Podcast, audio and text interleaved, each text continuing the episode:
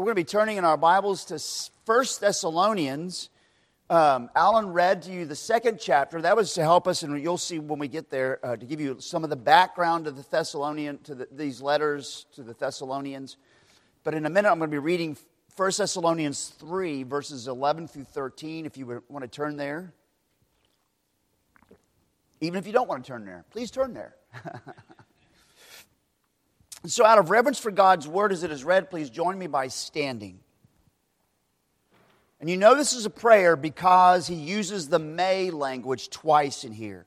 Now may our God and Father Himself and our Lord Jesus direct our way to you, and may the Lord make you increase and abound in love for one another and for all as we do for you so that he may establish your hearts blameless in holiness before our God and Father at the coming of our Lord Jesus with all of his saints. This is the word of the Lord. Thanks be to God. Let's pray. Lord, we thank you so much for the letter of Paul to the Thessalonians. It's too easy, Lord, to run through them and read them quickly and not catch all of the warmth and the heart of Paul here. But we are grateful for it. We're grateful for these two letters containing more prayers in them than any other letter in the New Testament. And for that, Lord, we're grateful. We pray that you would help us and guide us as we learn to pray with Paul. In Jesus' name, amen. You may be seated. So, again, let me review the situation to you because Paul has loads of reasons for being concerned for these Christians. Remember, if you go back to Acts 17, Paul was only in Thessalonica for a short period of time. So he left modern day Turkey, what uh, was called Asia Minor, went over to Macedonia, which is where Philippi was, and then he comes down to Thessaloniki. And he's only there a short time, either six weeks, three months, something along that lines. And then the local Jewish folks gather, gather together uh, a posse, a lynch mob, if you want to call it that, to run him out of town at the threat of his life. And so he leaves he goes down to Athens, and while he's in Athens, he tries to do his ministry, but he cannot get his mind off of this young fledgling church back up at Thessalonica. Did it cave in? Did it burn down, so to speak? Did it did they wipe them out? Are they did they give it up or whatever? And so he's really, really concerned for them, and he sends Timothy back up to Thessalonica and uh, to find out how they're doing and to encourage them. And now Timothy has just returned and given him a report. So Timothy comes back and reports back, and Paul cannot help himself but to be very, very thankful. If you remember a month ago, I know it was a month ago, but there were three sets of thanksgivings in 1st and 2nd Thessalonians, right? The thankfulness for the signs of life, the signs of loyalty, and the signs of longevity. And so he was just could not contain himself in gratitude. And so he writes these two letters. There's probably maybe about a six month gap from 1 Thessalonians to 2 Thessalonians, but they're close together in time span. And so he writes these two letters, and there's tons of tenderness. Paul's tenderness is richly displayed for this church. You heard it when Alan was reading it he describes that he felt like a nursing mother holding them close to his heart verse chapter 2 verse 7 and 8 and then he describes himself as an affectionate father verses 11 and 12 chapter 2 verse 11 and 12 who's concerned about their future. I mean you cannot miss the heartwarming language there the way he's describing how he feels toward them like a mother like a father and so, with that warmth there being displayed, it's, it's really not a surprise, and yet it is a surprise that 1st and 2nd Thessalonians, two very short letters, are packed with Paul's prayers more than any other letter he wrote. All the others may have one prayer. He's got so many prayers in them prayers of thanksgiving, prayers of request in them. It really it catches you. You go, you start reading, looking for those prayers, and you can't miss them. So we already did the prayers of thanksgiving. We did that a month ago. Today we're going to be looking at 1 Thessalonians 3, verses 11 through, uh, through 13. Then on May the 14th, we're actually going to look at the three prayers Paul wrote in 2 Thessalonians. We'll do that in May the 14th, and that's when the series will end. But there, so I just want you to catch the reality. He, he was so warm towards them. He const- he's just constantly pouring in his prayers, writing them out in these two letters. It's pretty huge. And so we begin tonight with the first part of his prayer here in 1 Thessalonians 3, verse 11 through 12. We, we begin with the first part of his prayer, which voices a longing to be together. That's how it begins. Now may our God and Father Himself and our Lord Jesus direct our way to you. He really wants to go back to them. Now, my friends, we're right as you think about this verse, we're right when we pray for what we call travel mercies for people, right? It's, it's very fine. It's fine for us to do that when someone is on a trip, you know, that they'd be safe coming and going and all those things. And Paul is praying for something similar here, but it's more than just travel mercies. Notice that Paul's prayer is a longing to be together with them, that, G, that the, our Father and our Lord Jesus would direct our way to you. He wants to be with them. Paul's prayer is a longing to be get together with them, and that fits his feelings towards them.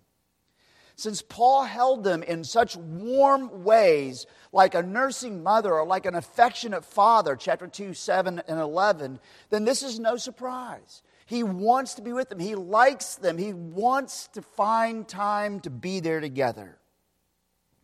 And since he was worried about them as they faced down their afflictions, look back at the top of chapter 3, back up in verse 4 and 5. Notice his concern. For when we were with you, we kept telling you beforehand that we were to suffer affliction just as it has come to pass, and just as you know. For this reason, when I could bear it no longer, I sent to learn about your faith for fear that somehow the tempter had tempted you and our labor would be in vain. Notice his concerns as they face down even their own afflictions. And so then, this longing to be together with them is right on. I mean, how many of you, parents, long to be with your adult children who are no longer around? How many of you miss uh, your dearest friends that you wish you could be with and you could not be around them very often? I have a dear friend that I went and worked on my doctorate with him. He's a United Methodist minister as he would say in one of his parish meetings, he stood on the table and pounded his foot and said, I'm the voice of orthodoxy in this church. It was a beautiful moment. But I miss him. I haven't seen him in uh, 10 years. It's been over 10 years. I talk to him on the phone all the time, but I miss seeing him. He's the funnest guy to be around, right? How many of you have dear friends that you wish you could be with and you miss them? How many of you have parents who now are long gone? you wish you could be with them, right? If you have that feeling, then you get a sense of Paul's longing to be with these people. He's longing to be together with them. And so then, with this in mind, and here I'm talking to us as a congregation that's scattered hither, thither, and yon, as I mentioned this morning, as a commuter church, is it not fitting and is it not proper for us to pray that our Father would make ways for us to get together more than just once a week?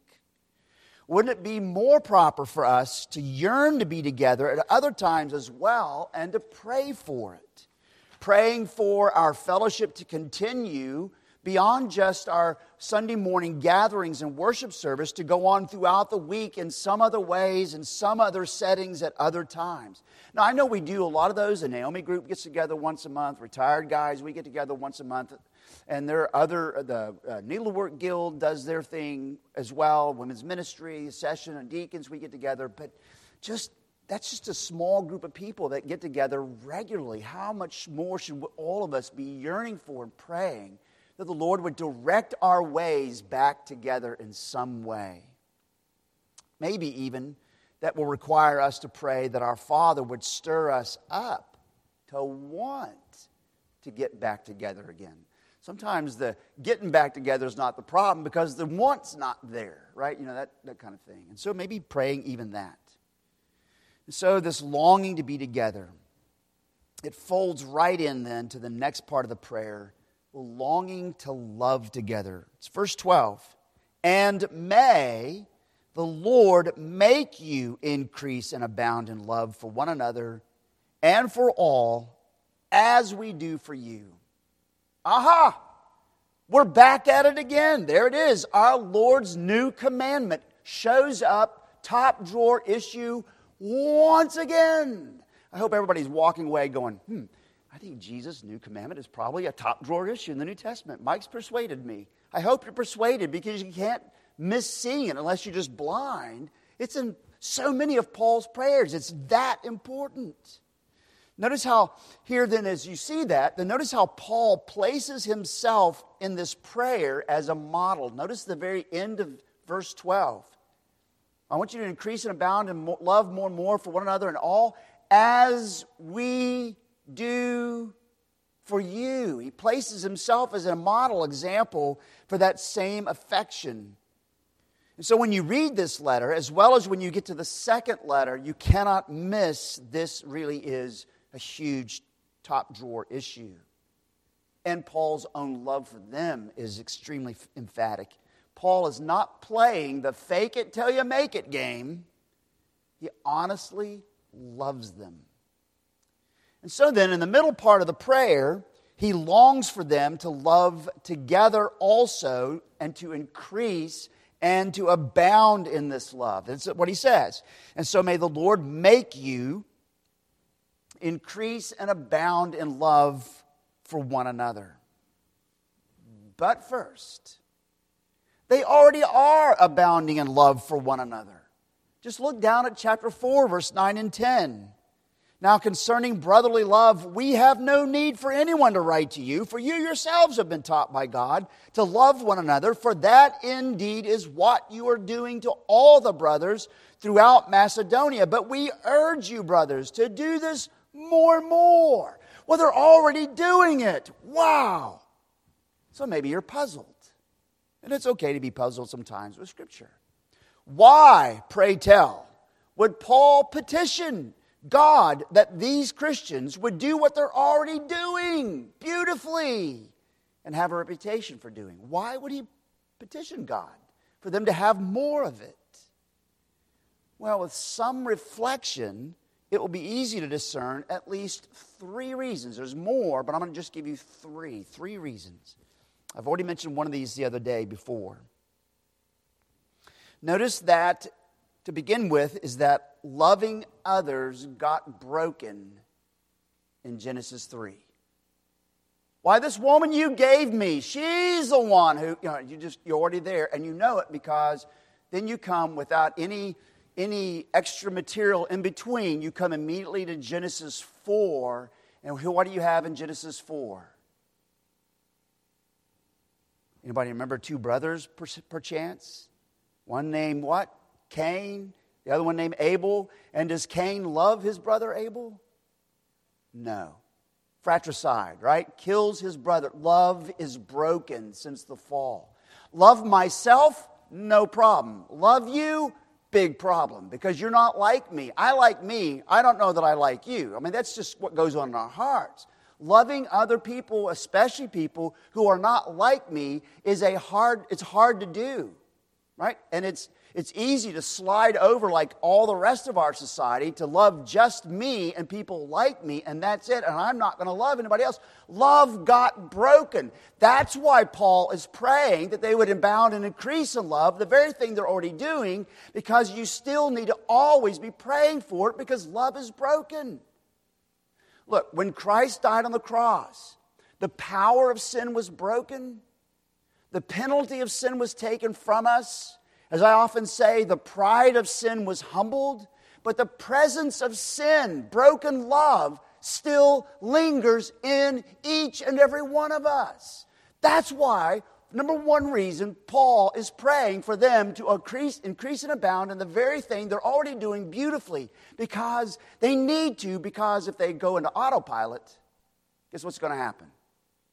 Go right back to the way things are in the rest of society around them which then brings me, so that means we need to pray. We need to pray that the longing to love uh, will be unstoppable. Loving one another is a gospel thing, it's a grace alone thing, and so we need to pray that this longing to love together will be unstoppable. Here's the second reason it's easy to begin to coast.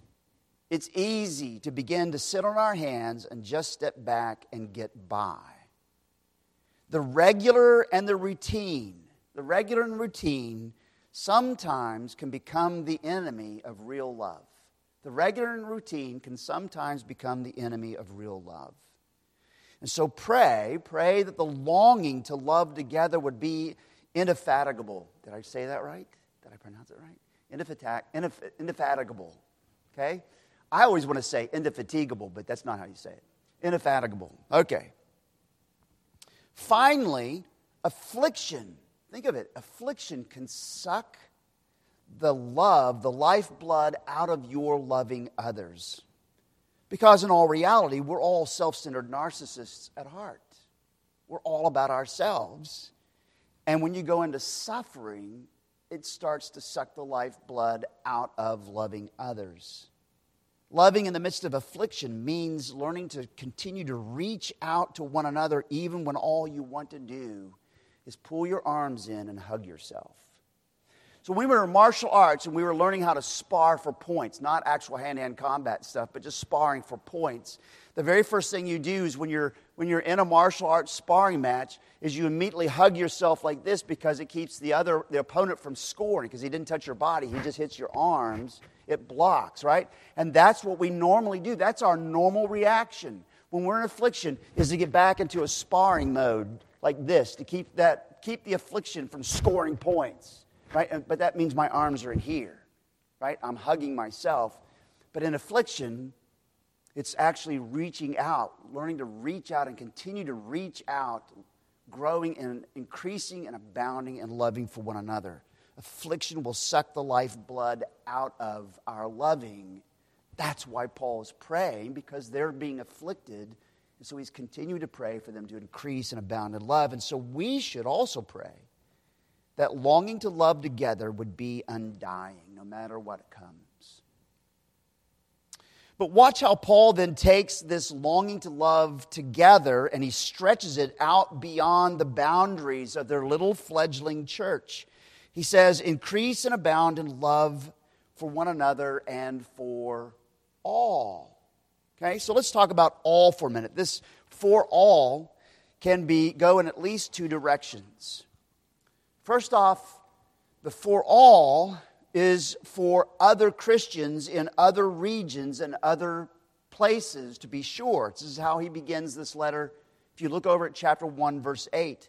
For not only has the word of the Lord sounded forth from you to Macedonia and Achaia, so north and south of you, but your faith in God has gone everywhere. So they they're known for the gospel going out from them for all. And then if you remember again, chapter 4, verse 9 and 10, that's their reputation for love.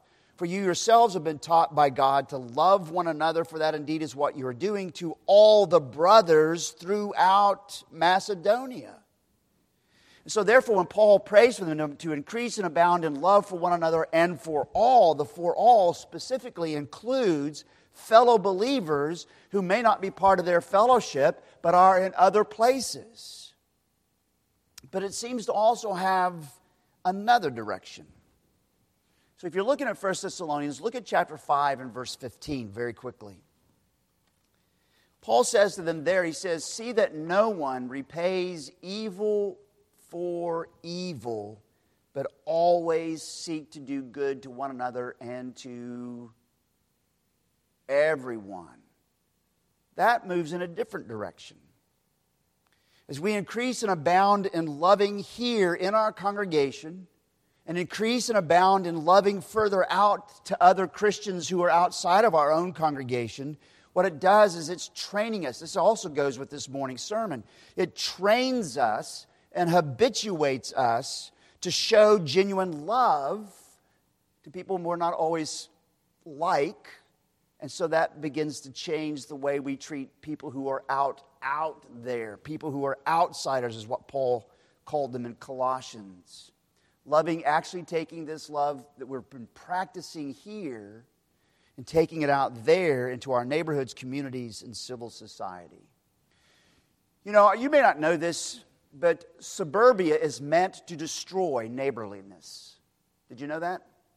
just look at a suburban house, right? And then go downtown Oklahoma City and look at an old 1930s house in Oklahoma City.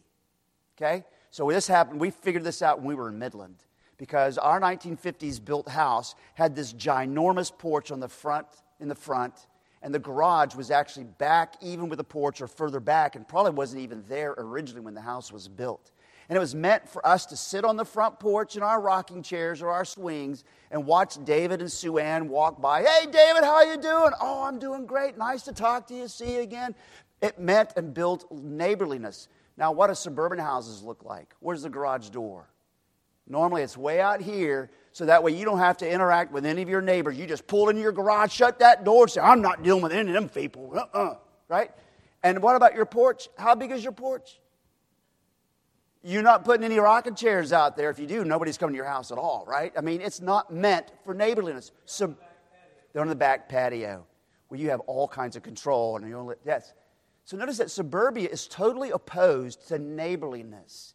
And when Ann and I moved where we live now, in this cul-de-sac, we, in the name of the Lord, renounced suburbia we chose to know all of our neighbors that we can possibly know and actually get involved with them. So, north of us is a, uh, the Sligers who actually go to Redeemer in, in North Edmond, right? Across the street is a family who lost their son in 2005 in Iraq. He was in the army. Got to know them well. Gone and rescued their dogs a few times when they got out of the fence, you know, all that stuff. Right across the street is a homosexual couple, two males over there and they don't want us to know them, but we try. We keep getting over there and pestering them all the time, right? On the other side used to be Mr. Moore, Roger Moore. No, he wasn't James Bond, okay, sorry. But Roger Moore lived next to us, lived in this area for years. And we got to know him and would get to keep it, we'd just get to know him and, and worked on getting the fence built and everything. But as his last days, as he began to move closer to declining, and none of us knew he was riddled with cancer, I got his daughter's phone numbers right? And kept in touch with them. And I said, I'm just keeping an eye on your dad. Okay, I just want you to know. I mean, he's still climbing on the roof, fixing things. I'm keeping an eye on your dad. And they said, Thank you so much.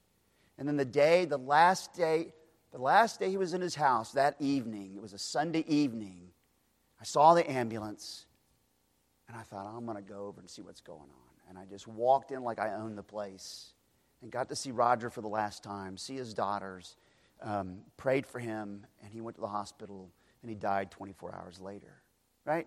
But just getting to know them. I know the people behind us, Gene and Debbie. She's had horrible cancer, and he's already had uh, bypass surgery or something in the middle of COVID and stuff. Just getting to know our neighbors, revolting against suburbia, taking this love that you're increasing and abounding in for one another and moving it then to and also for all. And it looks maybe a little different than it might in church, right? Because I don't agree with the guys that live across the street with what they're doing. You know what I'm saying? But it doesn't mean I have to treat them mean and nasty. I can still be a neighbor to them. Does that, does that make sense? And that's what Paul's praying for here this increasing and abounding of love, specifically and for sure for one another, but let it expand beyond just one another. Let it begin to filter into for all. And that's how Paul prays here. And so then, the heart of this longing prayer is our loving one another together. And notice that it has a day of judgment reason to it. Verse 13, it has a day of judgment reason to it. And so Paul prays for their longing to stand together. Verse 13, longing to stand together. So that, those first two words are magical. They tell you, oh, this is the reason for the prayer in verse 12. So that he may establish your hearts blameless in holiness before our God and Father at the coming of our Lord Jesus with all his saints. So that, here's the reason for the prayer in verse 12 so that when Jesus returns, we will all stand together before God blameless in, in holiness. That's why our prayer, this prayer, for us loving together is important so that we will stand together on that day.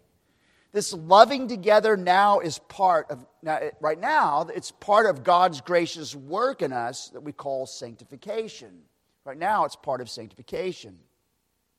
As we, by the grace of God and by the active work of the Spirit of God, increase and abound in love for one another, we're already growing in a sense in blamelessness. In other words, we're growing in the sense of unblemished, untarnished, unimpeachable love, and all of this blamelessness is inside of holiness, blameless in holiness. We are truly already now being conformed more and more into the image of His Son, who is love in the flesh, who is the love of God in the flesh. God demonstrates His own love for us, and that while we were still sinners, Christ died for us. Christ is and we're being conformed more and more into his image, and one day we will be there. But notice that this all comes forth in beauty and grandeur when he says, Before our God and Father at the coming of our Lord Jesus Christ. Now let your eyes travel back up 1 Thessalonians to the end of chapter 2. Look at the last verses, verse 19 and 20 of chapter 2. And notice what Paul says there. And see, that this is a common recognition that Paul has. And it's a little bit surprising for us rugged individualists. This is what he says What is our hope or joy or crown of boasting before our Lord Jesus at his coming? Is it not you? For you are our glory and joy. What a surprising statement. Here's how I'm going to celebrate on that day. I'll be dancing, I'll be rejoicing in God's goodness because you'll be there with me.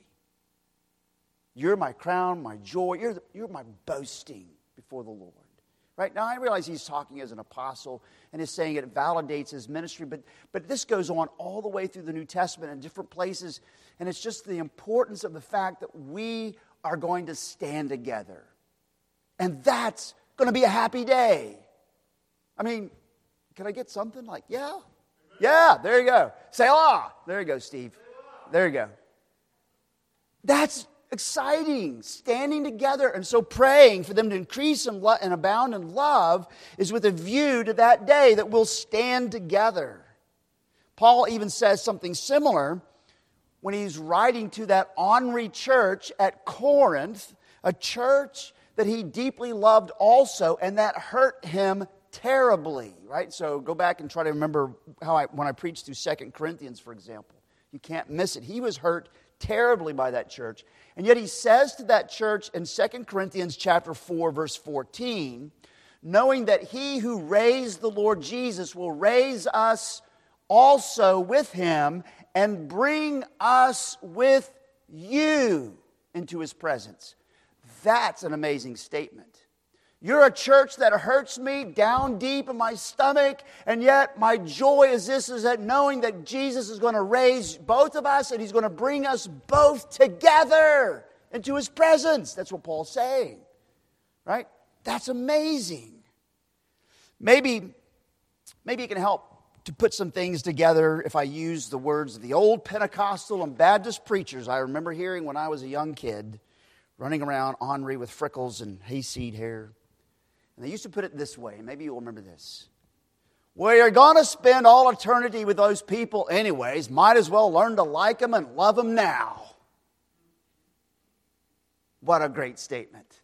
That's kind of Paul's point. That you would increase and abound in love more and more with a view to Jesus returning. Right? Because we're going to be together forever. Well, so what do we learn from Paul as we kneel beside him in prayer? Let's start with the last first, and then we'll work our way through this prayer. Our prayers for the here and now, our prayers for the here and now, about people here and now and actions and situations here and now, probably should be tied more often to the there and then, to the day of the Lord. For example, we pray for these people because we want to stand together in the day of the Lord. We pray for these adult children because we want to stand together with them in the day of the Lord. We pray for these parents who maybe are beginning to decline with Alzheimer's and so forth. We pray for them. Why? Because we want to stand together with them in the day of the Lord. We pray for these fellow church members because we strongly desire them to stand with us on the day of Christ when he returns. And when they do, and when we're standing together, Oh, joy. What a joy that will be. Praying on the here and now, tied more closely to the there and then. Next off, never tire, never tire of praying that God's people, including yourself, will become more and more consistent with the love of God displayed in our loving Lord Jesus, and that we would become clearly his ever loving people or be just known. Here's the here's the here's Jesus loving people. Look at them. It was said of us once. I remember an early church father said that this, the rumor on the streets were, wow, look at how those Christians love one another. What a far better testimony than the things that we get known for today, right? Look at how they love one another. So never tire of praying for that. Further, remember our Lord's new commandment that you love one another just as I have loved you. And if you go back and look at the call to worship, he said it again in John 15, the same thing.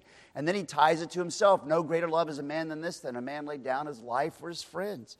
So notice, remember our Lord's new commandment that we would, so that we would love each other so well that all would know, that all the world would know that we are Christ's followers and disciples. And that might lead us at times, maybe to be more focused in our prayer for congregations where love is in drought mode. right? We've been in drought mode for a while. You understand drought mode? And sometimes there are congregations that go through the dry and weary land where there is no water. They're in the midst of drought mode when it comes to love. And so praying for them, Lord, these are your people. Come and rain down on them and drench them with your refreshing love to turn them completely around so that they'll sprout and bear a bountiful crop of love that looks just like your love. So, this should be one of our prayers. Lastly, praying that we would find ways to get together, which might include us having to pray Dear God, change the tendencies and trends in my own heart or in our hearts so that we will want to be together more and enjoy each other better. And so that's 1 Thessalonians 3 11 through 13. As I said, next time we'll pick up the three prayers that Paul writes in 2 Thessalonians. So let's pray with Paul. O oh, our God and Father and our Lord Jesus Christ, do direct our ways back together Help us to find good ways to be together, to grow in our desire for each other's fellowship. And, O oh, Father and Son, please do make us increase and abound in love for one another and for all as, you, as we've been doing all along, and to become even better at it. And may we, even by your grace and goodness, come to model this love for our fellow Christians so that you may establish our hearts together with them as blameless in holiness before you at the coming of our Lord Jesus with all his saints. It's in the Lord's name we pray. Amen.